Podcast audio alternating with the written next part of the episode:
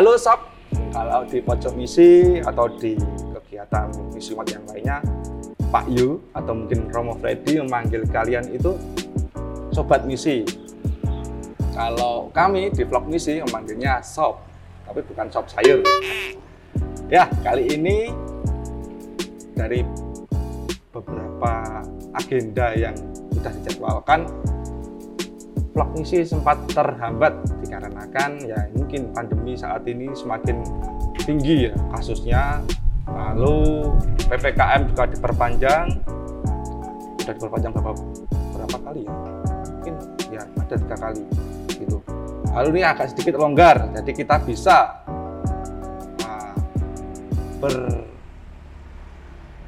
vlog misi lagi. Ya, kali ini vlog misi berada di kawasan kaki Gunung Wilis, tempatnya di Kediri, Kabupaten Kediri ya. Dekatnya Poh Sarang, kalau para sobat misi ini tahu. Poh Sarang itu terkenal dengan apa? Ya, Gua Marianya.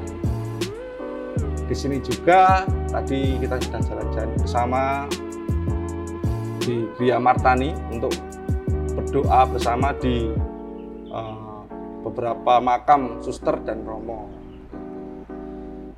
Di sini juga tadi ketika saya motoran ketemu temen juga ini, salah satu OMK yang ada di stasi Poh Sarang ini ya, siapakah dia? Monggo dikenalkan, ini siapa namanya? Ya, perkenalkan nama saya Jefri. Jefri, ya. Asalnya dari mana ini? Saya berasal dari Desa Poh Sarang, Desa Poh Sarang, Kecamatan Semen, Kabupaten Kediri, Jawa Timur. Ah, permisi. Ini Mas Jefri ini juga teman sekolah saya. Jadi sedikit tahu gitu seperti apa. Gitu. Mas Jefri, ya. Ini sudah lama juga kita tak bertemu, lalu juga nggak tahu ini pekerjaannya Mas Jefri ini sekarang apa, lalu kesibukannya sekarang ini apa? Ya, pekerjaan dulu ya. Iya. Pekerjaan saya itu sebagai perawat. Perawat? Ya. Perawat. Ya. Untuk kesibukan saya sendiri ya sudah merawat orang gitu aja. Merawat orang. Selain itu, kesibukan di gereja mungkin saat pandemi ini apa, teman-teman OMK yang ada di sini? Ini kesibukan gereja diadakan dulu, ditunda ya karena PPKM. Teman-teman juga jarang untuk kumpul gitu ya? Jarang. Ya. Ini juga kasusnya semakin naik gitu kan, banyak kasus juga yang naik dan banyak yang menyerang anak muda juga. Jadi sobat misi itu juga harus berhati-hati, paling tidak minimal itu menerapkan 3M. Apa aja Mas Jefri? Tolong dikatakan ini, saya kan juga belum sedikit paham gitu. Yeah. Oh, ini perawat kan sudah paham gitu. Seperti apa. Untuk 3M itu apa? 3M itu ya menjaga jarak. Menjaga jarak. Ya ini menjaga jarak. Ya. Lalu rajin mencuci tangan. Cuci tangan. Paling enggak bawa hand sanitizer nah, mana gitu. Bisa minimal. Bisa. Itu minimal. Lalu yang terakhir tetap pakai masker. Nah, jangan lupa ini, jangan sampai copot. Gitu ya. Mas Jefri, ini saya juga bingung. Perasaan saya dulu sekolah juga nggak tahu Mas Jefri ini juga jarang sekali mengomongkan soal kesehatan atau mungkin ada yang menjurus untuk ke perawat itu. Saya tahunya ya kita main bola sama-sama. Tahunya ya itu. Nah ini kok tiba-tiba menjadi ini tuh pasti banyak cerita juga sebelumnya itu seperti apa. Kita diceritakan ini. Kita tanya kira-kira itu apa kok sekarang jadi perawat itu? Ya, saya ceritakan sedikit aja ya, singkat aja. Untuk cita-cita dari SD sampai SMP. Itu langsung saya ingin jadi atlet sepak bola waktu itu. Ada tahapnya juga ya cita-cita. Ada. Dari SD sampai SMP. Iya, banyak. Dari SD SMP atlet. Nggak didukung, pindah. Khususnya sepak bola. Nah, nggak didukung sama orang tua, pindah. Dari SMP sampai SMA lah, lulus SMA itu saya ingin menjurus ke otomotif, lebih ke otomotifnya. Otomotif dalam hal apa kira-kira? Mesin motor seperti itu. Pokok mesin-mesin lah, industri. Oh, pengennya seperti itu sih. Mau jadi mekaniknya Valentino Rossi. Nah, pengennya dulu gitu. Ya ya. Di tengah-tengah itu saya pengen jadi tentara. TNI lah. Banyak juga tahapannya ini. Ada banyak. Jadi sepak bola, montir, lalu TNI. Jebulnya perawat. Karena jadi perawat gitu. Iya ya. Ya. Ceritanya dari situ, setelah UN hari terakhir, saya diajak orang tua, ayah lah, langsung daftar ke kampus. Awal mula itu saya nggak tahu kalau itu kampus. Saya nggak tahu sama sekali kalau itu kampus. Awalnya, karena itu bentuknya ya seperti rumah biasa. Ya. Malah kayak, oh saya ingin dikerjakan di sini dulu lah, cari pengalaman. Tes, saya tahu. Pas waktu itu ospek kok semuanya bicara tentang kesehatan, kok nggak ada tentang otomotif lah, terus kerjanya gimana aja, terus saya lihat semuanya putih-putih ya kayak orang ngelamar kerja biasa. Ternyata dosen yang datang bilang kalau selamat datang di kampus ini kesehatan. Loh, kaget ya. Mental down, nggak ada pikiran. Karena itu waktu itu saya takut sama darah sama suntik. Nggak berani sama sekali saya mikir situ itu. Jadi dari awalnya nggak ngerti, terus ada ketakutan juga soal suntik dan juga darah. Masuk juga ke kesehatan gitu. Nah. Ya jadi nggak disengaja gitu ya, lebih ke orang tua untuk mengarahkan. Juga punya maksud tertentu. Orang tua itu, orang tua mengarahkan kan pasti ada hal yang lebih baik gitu. Ya kita sebagai anak yang ikut aja lah, sekalian kita berbakti kan sama orang tua. Dari tadi bercerita ya Mas Jefri, dari cerita lalu ke tidak mengertian, lalu tidak sengaja ya, lebih ke tidak sengaja, terus diarahkan orang tua. Kenapa kok tetap tekun sampai sekarang menjadi perawat? Alasannya gitu kan, bekerja ya. Alasannya kenapa kok tetap tekun gitu, padahal dari awal itu kan melencengnya bukan gini lagi, gini. Apa kira-kira? Untuk alasan yang pertama, kalau bagi saya itu penting berbakti sama orang tua. Orang tua nggak mungkin kok ngarahkan kita buat tidak benar. Iya, nggak mungkin menjatuhkan kita, nggak mungkin. Pasti ada jalan terbaik buat orang tua kan, buat kita. Yang kedua, setelah itu, kalau saya udah kan tadi udah terlanjur gitu. Kalau ada orang bilang terlanjur basah aja sekalian. Ya udah, saya coba mendalami. Di tengah-tengah saya terhambat. Di waktu kuliahnya itu. Masih semester 1 itu kalau nggak salah. Terhambat. Satu hari saya nggak masuk kuliah. Pulang kuliah teman-teman saya kumpul jadi satu. Saya ditanya di situ selama 2 jam saya ditanya jawablah sama teman-teman. Akhirnya saya sadar. Saya berdoa kembali besoknya, ya puji Tuhan udah kayak ada semangat lagi lah, lihat orang tua ketawa gitu. Jadi ketika kuliah itu ada dukungan dari teman juga ya, dari luar juga mendukung, orang tua apalagi. Lalu tetap tekun tadi di kuliahnya. Ketika bekerja sekarang, kenapa kok ada passion ke situ lagi? Itu sebelumnya mungkin ada cerita atau gimana? Untuk tetap di situ gitu. Untuk pekerjaan sih ya gimana ya, kalau mau dibilang untuk tetap di situ, sebenarnya di tengah-tengah itu saya nggak ada niatan. Nggak ada pemikiran, nggak ada niatan untuk lanjut. Jadi saya malah pengennya dapat S1, udah selesai saya pindah, saya ngelamar kerja di bank lah setidaknya. Terus dibilang kok melenceng jauh, beda banget kesehatan sama bank, nanti kuliah lagi loh, nggak apa-apa.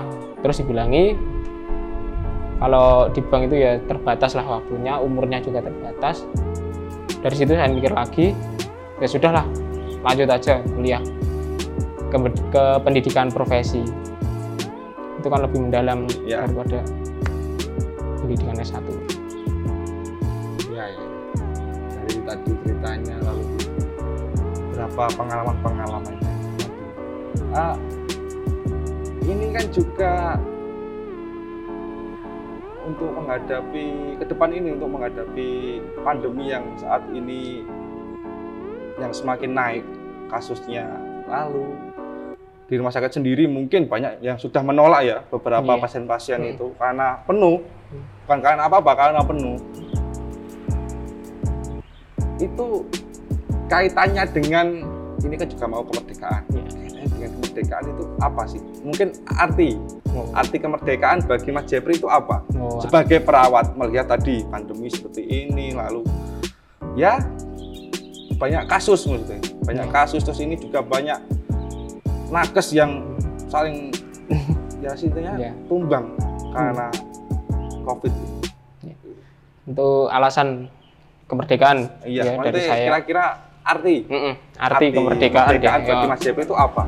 Pribadi ini ya. Iya, arti kemerdekaan bagi saya pribadi itu kan ada pasien datang kondisi buruk, saya rawat, pasiennya sembuh, udah bebas kan dari penyakit, bebas dari virus. Mungkin ya ada virus yang masih di tubuh, setidaknya kan nggak separah sebelumnya. Awal.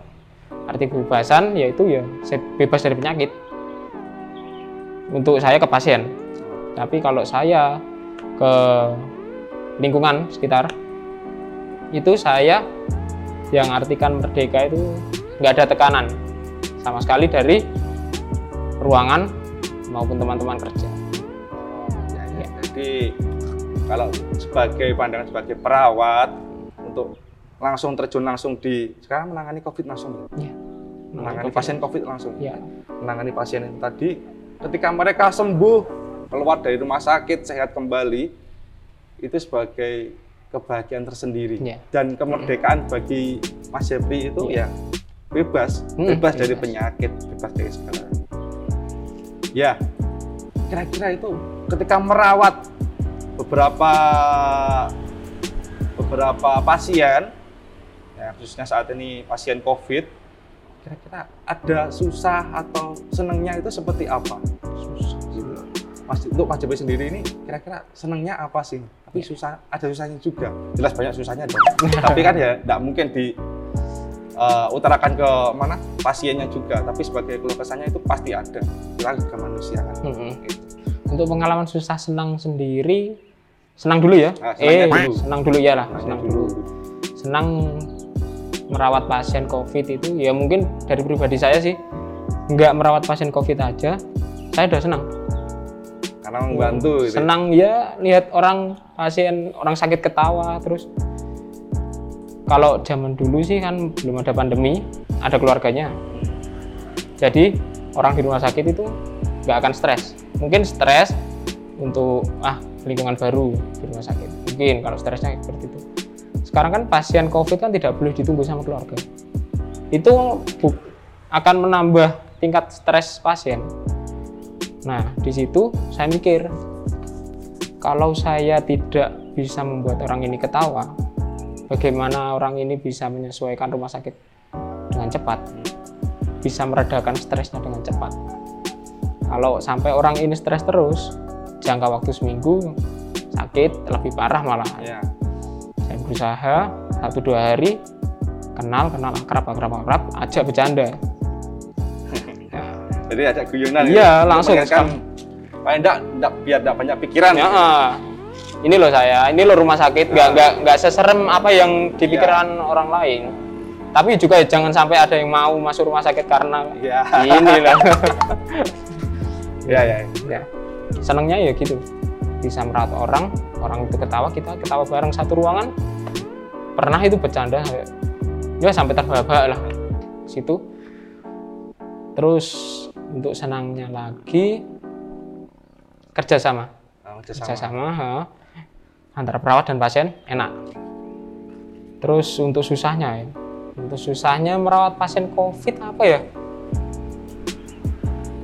Harus hati-hati atau gimana? Atau mungkin juga namanya merawat pasien COVID ya pakai APD mungkin yang saya lihat ini di banyak TV itu, banyak berita-berita itu mungkin bisa jadi pakai APD itu agak susah karena kan mungkin gerah kan tiap hari. Tapi itu kan juga buat safety, buat safety kita merawat. Oke, untuk susahnya itu saat kita merawat pasien melakukan tindakan. Misalnya melakukan tindakan kayak ngambil darah, terus apa ya, pasang infus lah seperti itu. Itu ada keterbatasan. Saya kan ya ketutup sama facial gitu. Kadang-kadang ya nggak kelihatan, pembuluh darah itu nggak kelihatan.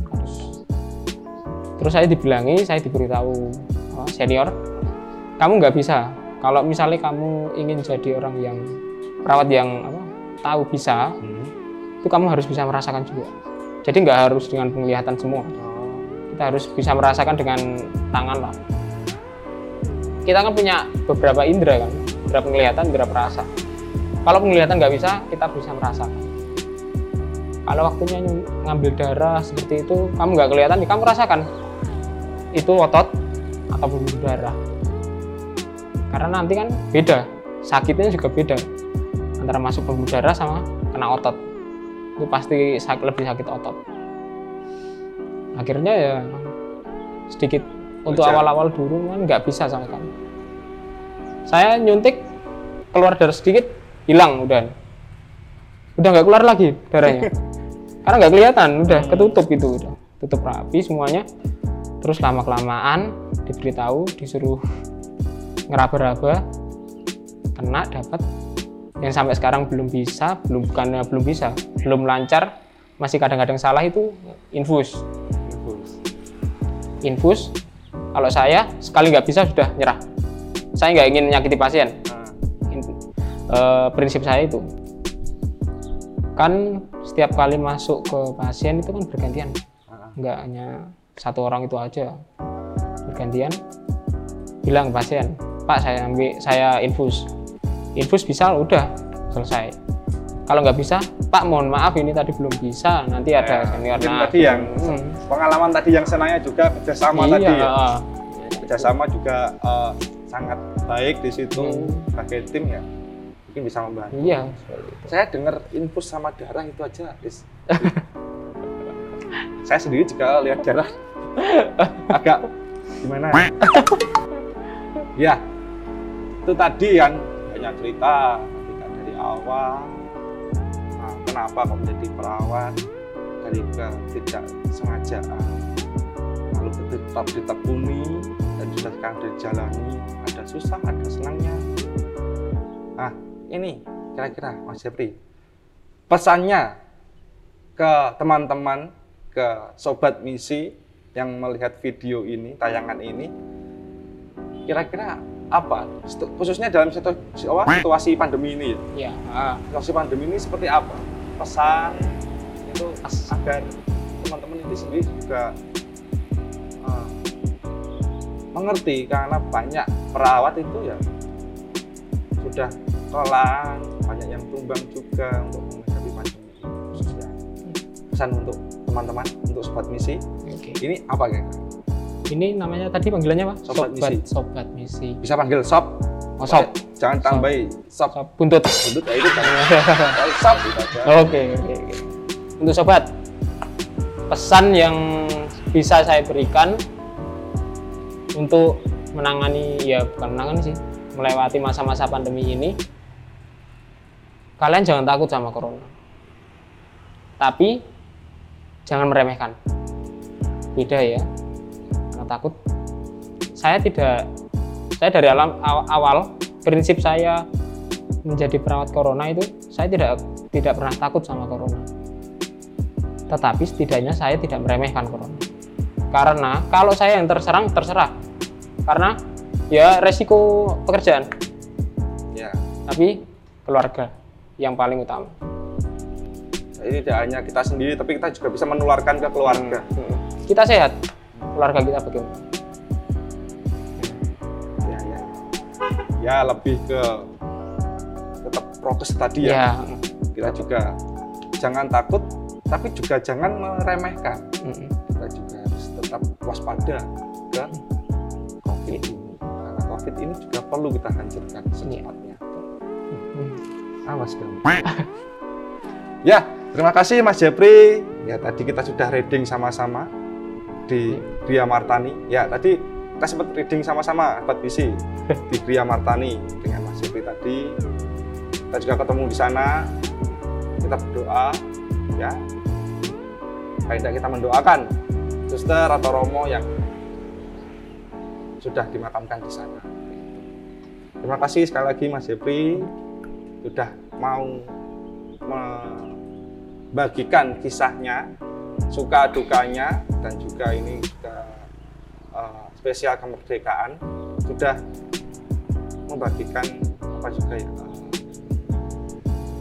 arti kemerdekaan bagi seorang Mas Jefri ini yang sebagai perawat. Ya tadi kemerdekaan itu adalah kebebasan dari apa? Ya, dari sakit, dari virus ini juga. Gitu.